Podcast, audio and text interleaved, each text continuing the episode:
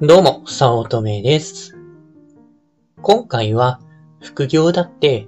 バンジージャンプのように残酷な現実があります。というテーマでお話します。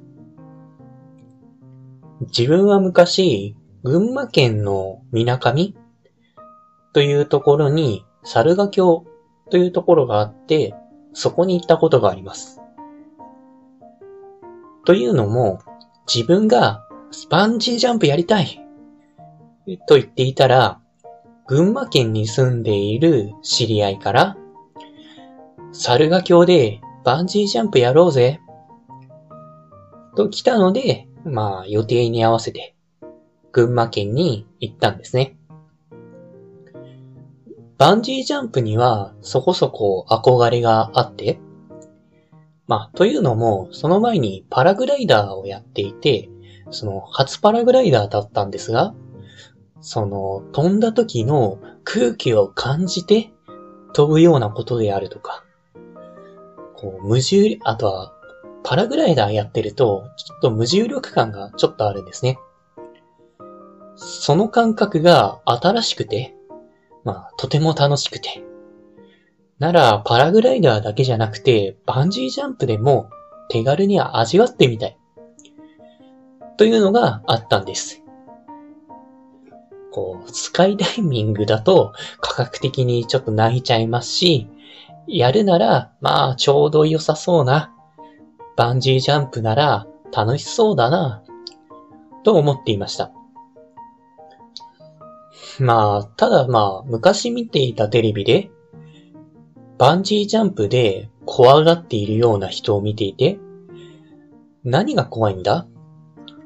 と思っていたんです。現状、まあ、昔だったらいざ知らず、現代は安全性は確保されていらいますし、まあ、絶対はないですが、まあ、めったに、まあ、事故とかはないですし、縄があるから、まあ、ほどけないだろうし、死ぬ確率は相当に低いはずです。にもかかわらず、何が怖いんだろうと、まあ、その時のやべえ自分は思っていました。で、えー、知り合いの都合に合わせて、群馬県の猿ヶ京に行って、バンジージャンプに申し込みました。ただ、一緒に行った知り合いが、ごめん、今日は体調悪いから一人でやって、って言われた時には、裏切られたと思いましたが、せっかくの本格的なバンジージャンプだったので、とても楽しみにしていました。バンジージャンプではお決まりである、死んでも責任取れませんよ、の誓約書を書いて、こう、ハーネスとかをしっかりつけて、飛ぶ場所？すなわち、橋の真ん中に向かいます。そこでは、雇われたであろう、外国人留学生のアルバイトっぽいスタッフの人が待っていて、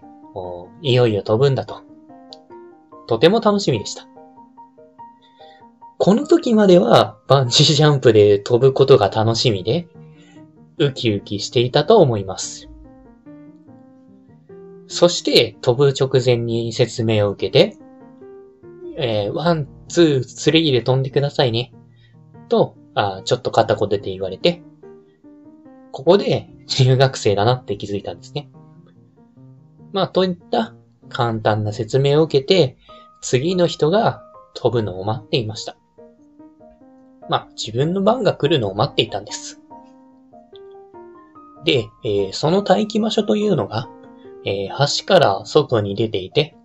そこで座っていた感じです。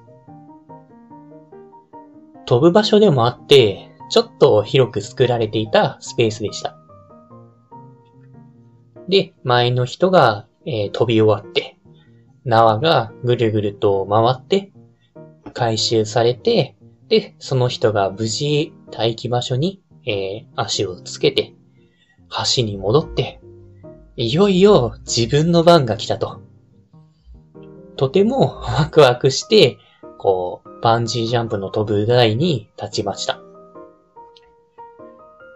まあ、命綱である縄を、もう確かもう一個厳重に新しく付けられて、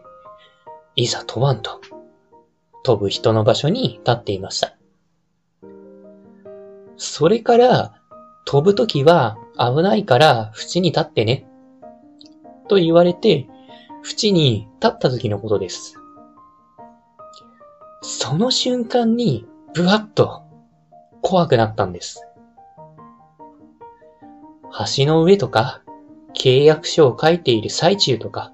いや、もう待機場所ですら、バンジージャンプで飛ぶことは全く怖くない。もう正直余裕だろうと思っていたのに、飛ぶ直前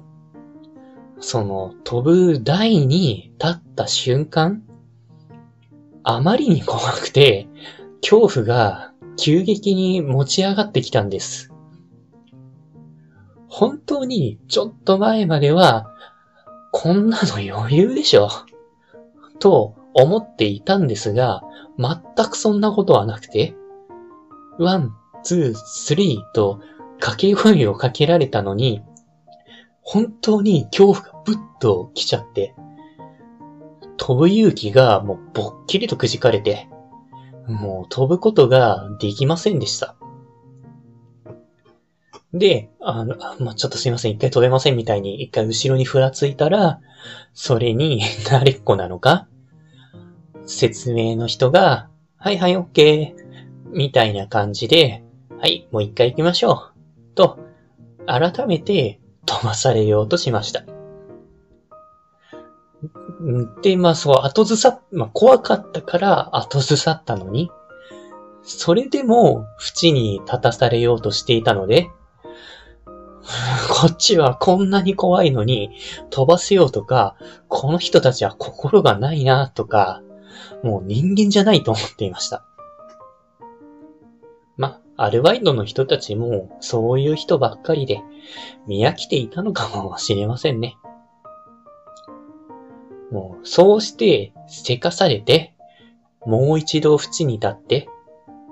やっぱり恐怖がずっと収まらなくて、本当にこれ飛ばなきゃいけないのかと。申し込んだ自分を恨みながら、もう頭の中で複雑な感情がぐるぐると回っていたんですね。で、まあそうやって、まあ安全だろうとか、自分を必死に説得したんですけれども、そんなことは全くもって効果がなくて、もう、あ、これはもう本当に飛ぶ一歩を踏み出すしかない、もう理屈とか理論じゃなくて、もうただただこれはやるしかないんだ、と思ったんです。本当に、こう論理的に絶、まあ、絶対はないですけれども、絶対に安全だとか、まあ、死なないでしょとか、意識の上では分かってはいましたが、本当にそんなことはどうでもよくて、気合で飛べるかどうか、それだけでした。だから、そう気づいたときに、もう、どうでもいいから、あの、一歩踏み出すしかないと。半眼で思い切って飛んで、うん、まあ、飛んだ瞬間はなかなかの苦痛がありましたが、バンジージャンプで飛ぶことができました。ほんとこの時、テレビとか、正直見た目はなんかそこだって飛ぶだけじゃ。簡単じゃん。何が難しいんだよ。なんで泣くんだよ。えー、とか、えー、サイコパスみたいなことを思っていましたが、現実 やってみれば、もう全然違うんだよってことを激しく理解しました。うん、もうバンジージャンプは絶対に舐めてはかからないです。そういった経験もしたので、なんでも、思い描いていること、イメージしたことと、現実は絶対にどこが違う。ってことを念頭に置いています。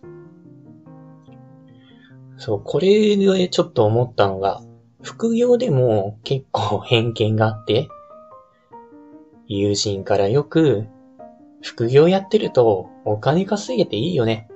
って言われてました。まあ、それに対して ずっと思っていたことは、お前が遊んでいる時間を副業に費やしてるからだよ。っていうのを言いたいのをぐっとこらえて、ずっと曖昧に笑ってやり過ごしていました。副業と聞いて気軽にお金を稼げる楽なことと思えるかもしれません。でも現実は、その実際に、まあ野球でいう打席に立ってみたらわかること？バンジージャンプで、その飛ぶ瞬間の縁に立ったことで、ようやくわかることが絶対にあるんです。もう本当に現実は、まあ副業でお金を稼げるようになるには、まず、たくさんのハードルがありすぎて、ものすごく大変なんです。そして、そのハードルを超えて、ようやくお金を稼げるようになります。もう、副業やってると、お金稼げていいよね。って思うなら、もう、ぜひ一度やってみればいいと思います。まあ、自分のような少なく、まあ、できている人、優秀な人なら、まあ、スイスイと、ちょちょいっとできちゃうかもしれませんが、一般的な人間なら、現実に打ちひしがれるはずです。もう本当にですね、バンジージャンプみたいに、思い描いていることは、あくまでイメージでしかなくて、現実は苦しいことがほとんどです。まあ、というか、そうだからこそ、現実でぐるぐるしてますよね。自分に全力ブーメランで帰ってきますが、現実を変えるには、やっぱ、こう、実際にその打席に立ってめっちゃ怖い思いをしたとしても、難しくとも頑張って挑戦して、そのハードルを乗り越えるしかないんです。で、まあそのハードルを乗り越えようと、現実で頑張っている人こそ、現実を変える資格があるとも思えるんです。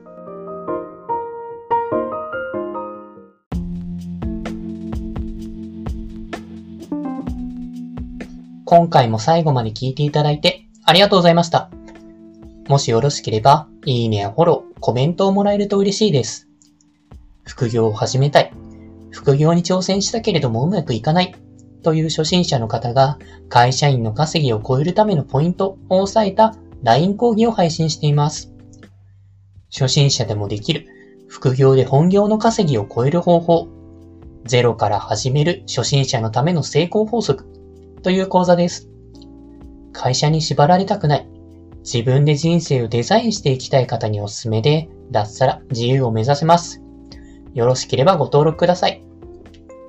他にもメルマガなどを配信しておりますので、まあ、自己紹介の下の方に URL があるので登録していただけると嬉しいです。通勤電車なので、ながら聞きなどに活用していただけると効果的だと思います。ご視聴ありがとうございました。